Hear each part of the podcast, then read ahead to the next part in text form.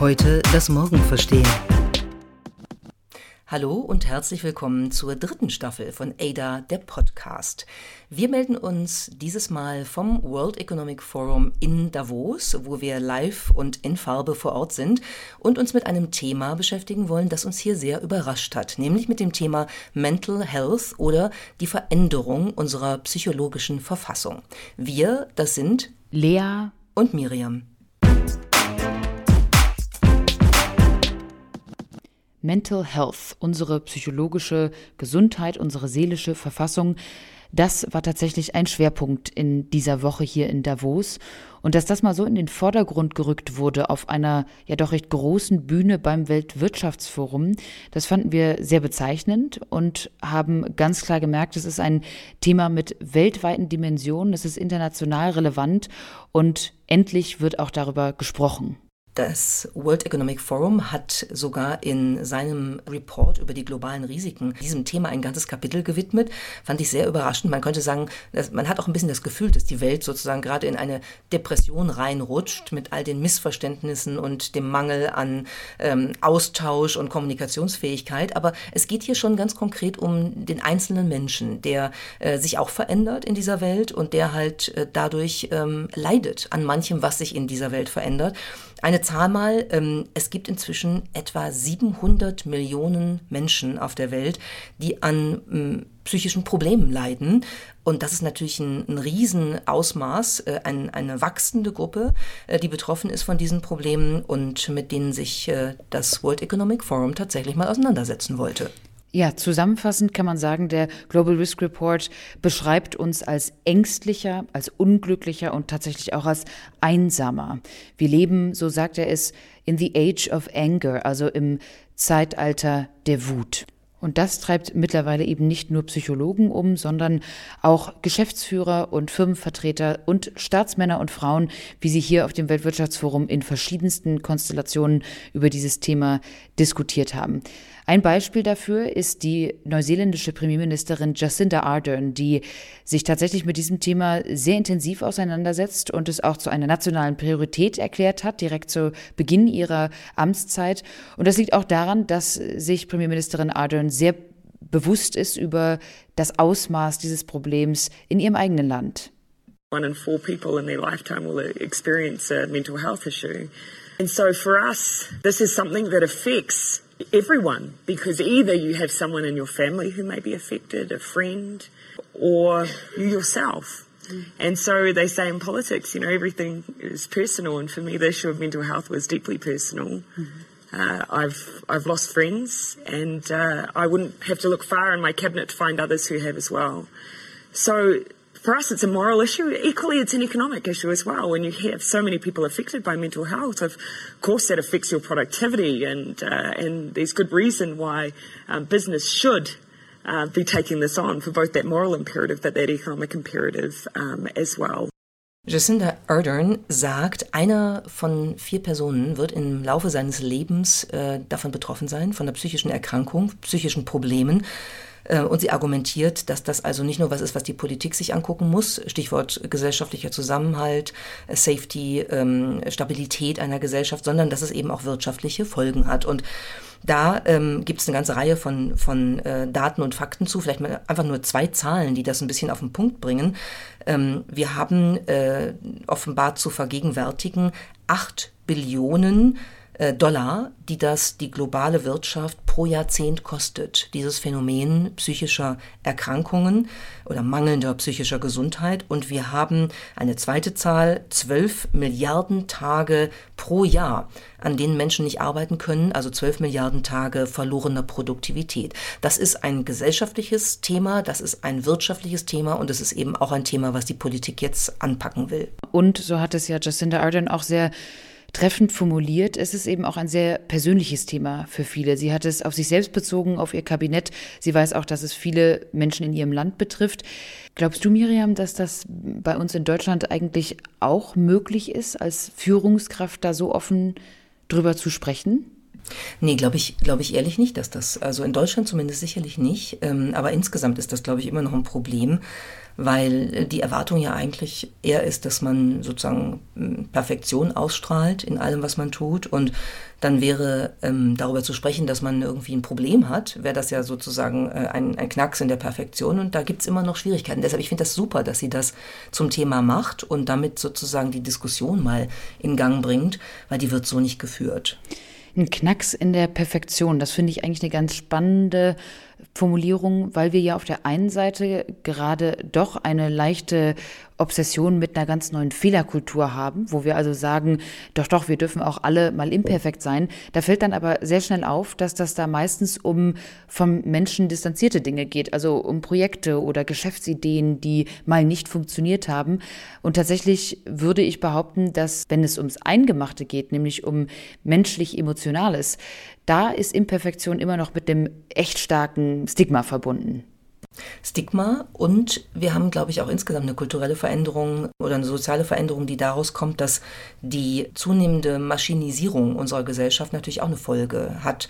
Wenn wir uns angucken, dass wir eigentlich nicht versuchen, die Maschinen menschlicher arbeiten zu lassen oder werden zu lassen, sondern dass wir eigentlich immer stärker versuchen, den Menschen wie eine Maschine funktionieren zu lassen, äh, den man sozusagen durch On-Off-Befehle steuern kann oder hoch oder runter regulieren kann, dann ist das natürlich auch noch ein Zusatzverstärker dieser Perfektion. Und das, so sind Menschen nicht. Und so ist vor allen Dingen menschliche Psyche nicht. Ganz unabhängig davon, ob es sich um Führungskräfte oder Nicht-Führungskräfte oder wen auch immer handelt. Es gibt eben Situationen, da ist man verletzlich, unperfekt, wirr unterwegs oder wie auch immer. Und das sind Situationen, die wir eigentlich im, im regulären Arbeitsalltag ja eher versuchen auszublenden. Wir versuchen das auszublenden und das ist ja eigentlich beim Thema Krankheit etwas befremdlich, weil wir bei jedem gebrochenen Bein beispielsweise mit Gips zur Arbeit kommen und bei jeder Wunde einen Verband tragen und dafür dann womöglich auch Mitleid bekommen. Und währenddessen scheint es bei psychologischen Schwierigkeiten immer eher so, als würde das gesellschaftlich eher so als Systemfehler des Menschen angesehen. Und womöglich fühlen wir uns auch selber, als sei da jetzt irgendwie was Grundlegendes falsch mit uns, obwohl das natürlich überhaupt nicht der Fall ist. Es kann jeden betreffen und dennoch führt das zu einem doch recht spezifischen Umgang mit so einer Krankheit. Und es führt natürlich auf verschiedenen Ebenen zu Unsicherheiten. Es führt zu Unsicherheit bei der Person, die betroffen ist von der Erkrankung. Es führt zu Unsicherheit auf Seiten derjenigen, die mit dieser Person umgehen. Und das Ganze in einem Umfeld, das sowieso durch Unsicherheit geprägt ist, das verstärkt sich dann immer noch. Das ist auch eine ganz interessante Beobachtung, die man hier machen kann. Ähm, in den Diskussionen jetzt hier am World Economic Forum ist sozusagen das Bewusstsein, dass äh, einem selber die, die Welt oder äh, die Gestaltung des eigenen Lebens in dieser Welt, ob es das private oder das professionelle Leben ist, ein Stück weit aus der, außer Kontrolle gerät aufgrund dieser zunehmenden Unsicherheit, das ist sicher ein Grund dafür, dass das komplizierter wird und Menschen dadurch auch dann tatsächlich äh, schneller äh, in einen Erkrankungsprozess reinkommen oder der getriggert wird durch dieses Gefühl der Unsicherheit und dieses Gefühl, ich habe eigentlich sozusagen meine eigene Zukunft nicht mehr unter Kontrolle in dieser Welt, die sich total transformiert, unter anderem natürlich auch durch Technologie.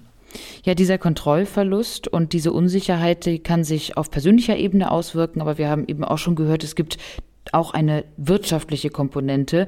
Und damit beschäftigen sich immer mehr CEOs, denn sie sehen es in ihrer Verantwortung, die Bedingungen so zu schaffen für ihre Mitarbeiterinnen und Mitarbeiter, dass es psychologische Sicherheit geben kann, dass Behandlungsmöglichkeiten vorhanden sind, dass darüber gesprochen werden kann und wie das in einer ganz bestimmten Firma, nämlich der HSBC Bank, passiert, das hat der CEO John Flint erklärt. Der sagt, er sehe es als nicht nur seine Verantwortung, sondern als eine große Priorität, die seelische Verfassung seiner Mitarbeiterinnen und Mitarbeitern zu unterstützen. Within our system of 238,000 people, we do have a lot of people who have survived mental illness and who have come out the other side. And we've learned that just as with physical illness you can recover, but I've also learned that those who have recovered often possess a resilience and a resourcefulness and an interest in human nature and an empathy and an EQ that often the rest of us don't possess.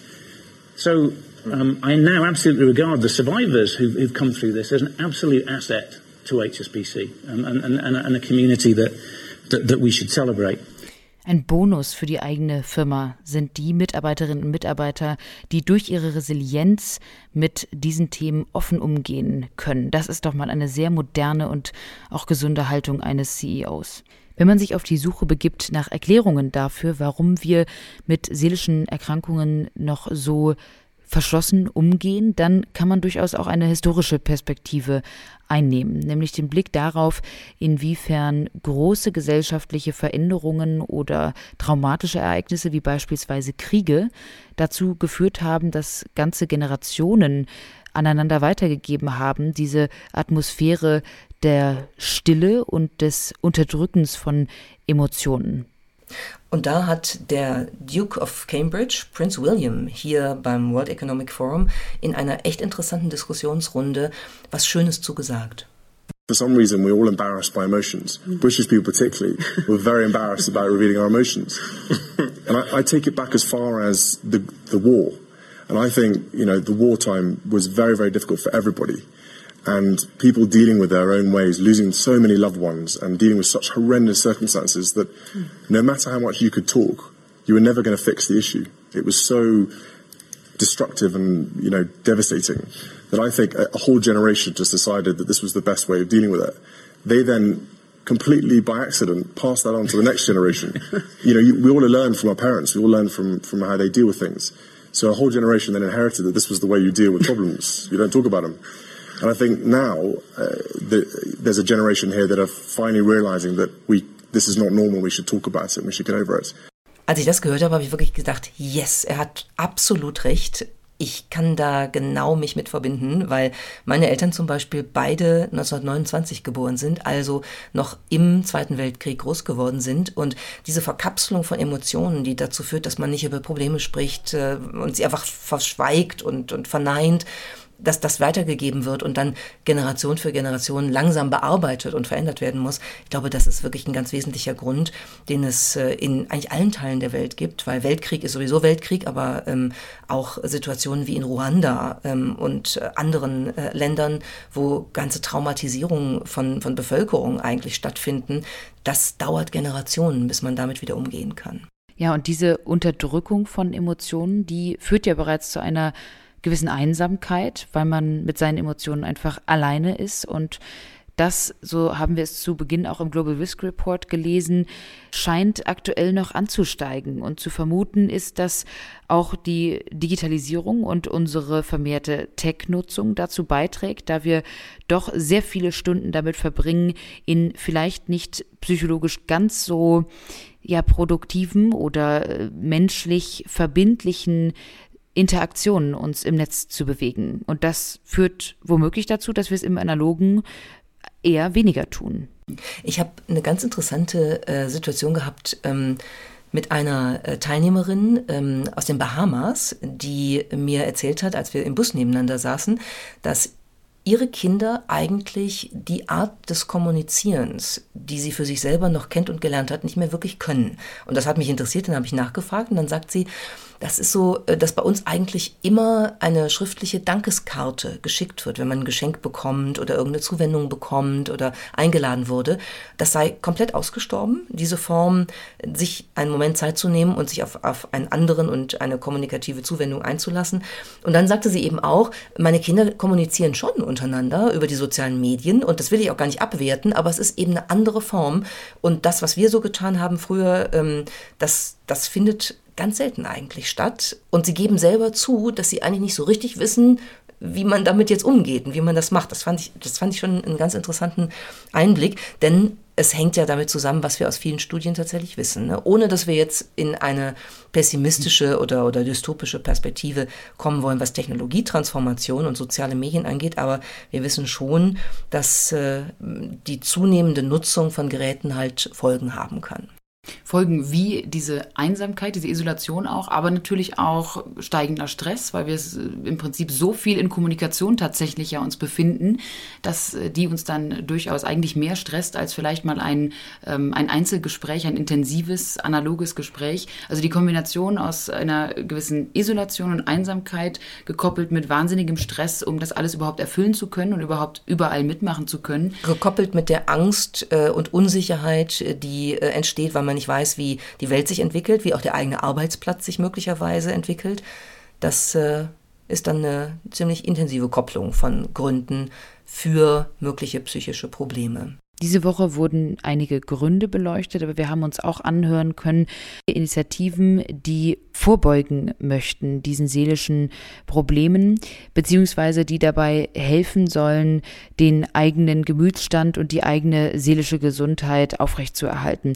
Ein Beispiel dafür war ein interaktiver Workshop, der sich die Suche nach dem Glück nannte. Da warst du dabei, Miriam, und du warst drei Stunden lang auf einem Berg mit Menschen, die du vorher nicht kanntest. Und ich bin jetzt natürlich ganz gespannt, was genau habt ihr da gemacht? Wie sucht man eigentlich nach dem Glück? Man sucht danach, indem man erstmal in einen Bus steigt und dann noch in eine Berggondel steigt und dann landet man auf zweieinhalbtausend Metern Höhe auf dem Rienerhorn und wird dort durch eine sehr süße Holzhütte begrüßt und heiße Tees und so. Und wir haben dann da mit ungefähr 30 äh, Teilnehmerinnen und Teilnehmern des World Economic Forum drei Stunden lang das Glück gesucht und äh, waren nicht Mr. Rossi, sondern waren jeweils wir, weil wir uns sozusagen dabei auf uns selber äh, besinnen mussten, was wir denn möglicherweise besser machen oder anders machen können, um das Glück zu finden. Und das wurde angeleitet, äh, diese äh, Session von einer Berkeley-Professorin, die sich auf diese Fragen des Wellbeings und äh, Happiness Research spezialisiert und von einem tibetischen Mönch, der hier am World Economic Forum regelmäßig auch jeden Morgen eine Meditation anbietet. das war eigentlich wirklich eine sehr schöne Erfahrung, weil es raus war aus dem ganzen Trubel dieser Veranstaltung, dieser Riesenveranstaltung. Und weil wir uns mit einem Thema beschäftigt haben, mit dem ich mich tatsächlich noch vorher nicht so intensiv beschäftigt hatte, nämlich mit der Unterscheidung zwischen conditional und unconditional happiness. Also bedingtes Glück und unbedingtes Glück. Darunter darf man was verstehen? Geht es um extern, intern? Kleines Ratespiel, sag du. Ratespiel.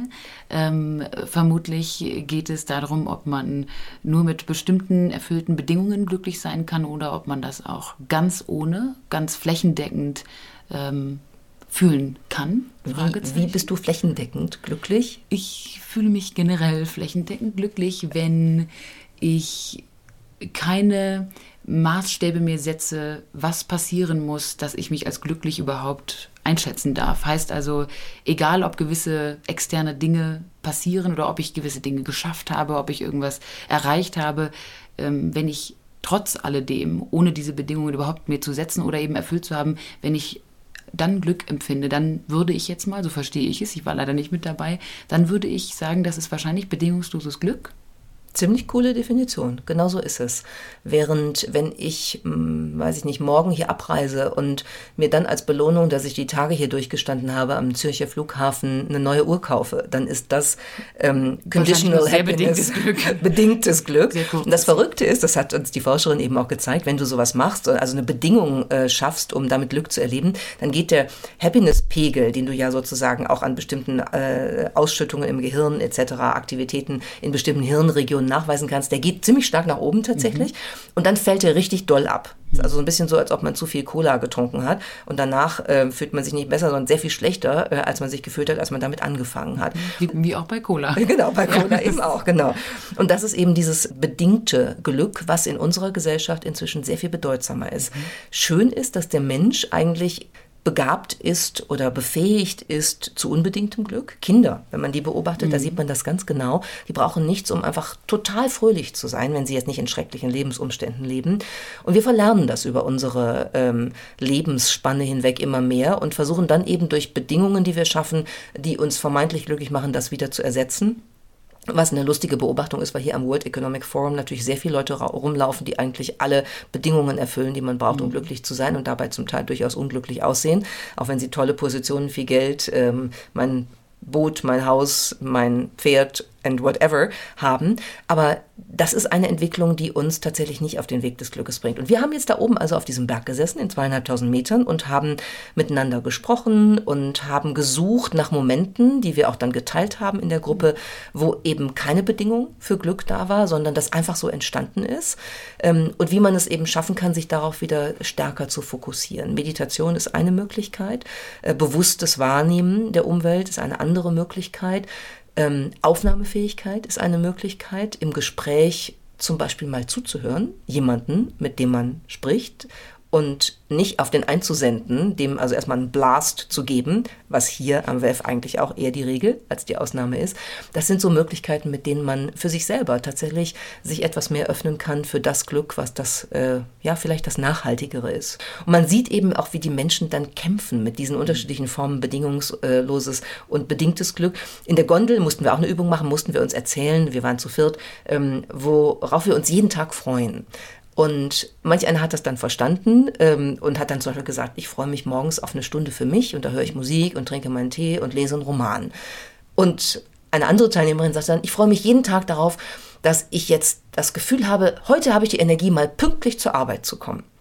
Und dann habe ich gedacht, also ich glaube, Nein, das ist genau das nicht, worüber du dich freuen solltest, sondern du solltest genau vielleicht einen umgekehrten Weg finden, sich zu fragen, warum möchte ich immer unpünktlich zur Arbeit kommen, weil du eine Weg von Motivation und nicht eine Hinzu-Motivation hast bei deiner Arbeitsstelle. Soweit kamen wir dann nicht, weil wir aussteigen mussten, aber das war sozusagen auch ein Teil dieser Reise, die wir jetzt über verschiedene Tage durch verschiedene Dimensionen von ähm, Glück, äh, von Transformation unseres psychischen Zustands in äh, jedem Einzelnen, jeder Einzelnen in der Gesellschaft und auch in der Welt, in der wir gerade leben, äh, mitgenommen haben. Und immer spielt Technologie eine Rolle. Auf den, in den drei Stunden auf dem Berg gab es eine ganze Reihe von Menschen, der Großteil der Teilnehmerinnen und Teilnehmer, die das Handy in der Tasche hatten und nicht rausgeholt haben. Du auch? Ich auch, ja, ich auch tatsächlich. Habe es geschafft. Drei oder vier haben es nicht geschafft. Die kommen überhaupt nicht da rein, mhm. mal in diese Situation und auch in dieses, ja, durchaus Community-Gefühl dieses Moments zu kommen. Man muss natürlich sagen, das ist ja jetzt ein ganz schön breites Spektrum. Das, was ihr da auf dem Berg gesucht habt und vielleicht auch hoffentlich teilweise in, in Ansätzen gefunden habt, ist, würde ich jetzt mal sagen, schon am Ende des Spektrums des Wellbeings. Also das ist ja wirklich schon auf einem relativ privilegierten Level, dass äh, wir überlegen uns jetzt nochmal unsere Glücksgefühle zu optimieren. Wir haben natürlich beim Thema Mental Health auch Themen auf der ganz anderen Seite des Spektrums, wo es wirklich um äh, Suizidgedanken und um wahnsinnig, ähm, ja, wirklich tiefgründige ähm, Momente im Leben gibt, die eventuell leider auch nicht nur durch einen dreistündigen Trip auf den Berg zu klären sind. Nichtsdestotrotz ist beides wichtig. Auch das haben wir immer wieder gehört in diesen verschiedenen Sessions. Es ist, es ist im Prinzip wirklich ein Spektrum von äh, Basic Mental Health, also wirklich der grundlegenden äh, seelischen Gesundheit, die jeder Mensch braucht, bis hin zu einer richtigen Steigerung Steigerung des, des Wellbeings, fast schon Wellness, dass es also einem wirklich aktiv gut geht, man aktiv mitgestalten kann. Und da äh, haben wir hier für das WEF, finde ich, einige sehr ja, emotionale Beiträge gehört. Einige sehr persönliche Beiträge habe ich im letzten Jahr beispielsweise so nicht wahrgenommen. Fand ich sehr interessant, dass das so personal geworden ist. Sehe ich genauso und äh, ist etwas, was man mitnehmen kann und was man weiterentwickeln kann. Letzte Frage, wie kann man das jetzt in die Öffentlichkeit tragen? Wenn wir also das Plädoyer von einer Jacinda Ardern und auch von dem Duke of Cambridge gehört haben, dass wir mehr über dieses Thema sprechen müssten, auch unsere eigenen Verletzlichkeiten mehr teilen müssten. Hast du da Tipps? Äh, letztlich gilt äh, einfach machen. Ganz oft erlebe ich eigentlich, ähm, ich beschäftige mich ja etwas intensiver im Moment mit dem Thema, dass da schon eine Aufnahmefähigkeit äh, für da ist. Und so wie ich hier nicht erwartet hätte, dass wir in Davos so viel Angebote zu diesem Themenfeld, diesem breiteren, wie du es beschrieben hast, bekommen, ähm, erwartet man oft, dass das ähm, keine Resonanz hat oder dass man das nicht darf äh, und darüber nicht reden kann. Aber man kann. Ich glaube, man kann, so wie wir es jetzt auch getan haben und äh, kann sozusagen durch kleine ähm, Akte der, der bewussten Adressierung solcher Themen ähm, schon eine ganze Menge erreichen. In diesem Sinne. Einfach mal machen. Vielleicht einfach mal ein wenig Verletzlichkeit zeigen und das Gespräch suchen miteinander. Das wäre vielleicht der erste Schritt. Und vielleicht kommen dann die Momente des unbedingten Glücks zurück.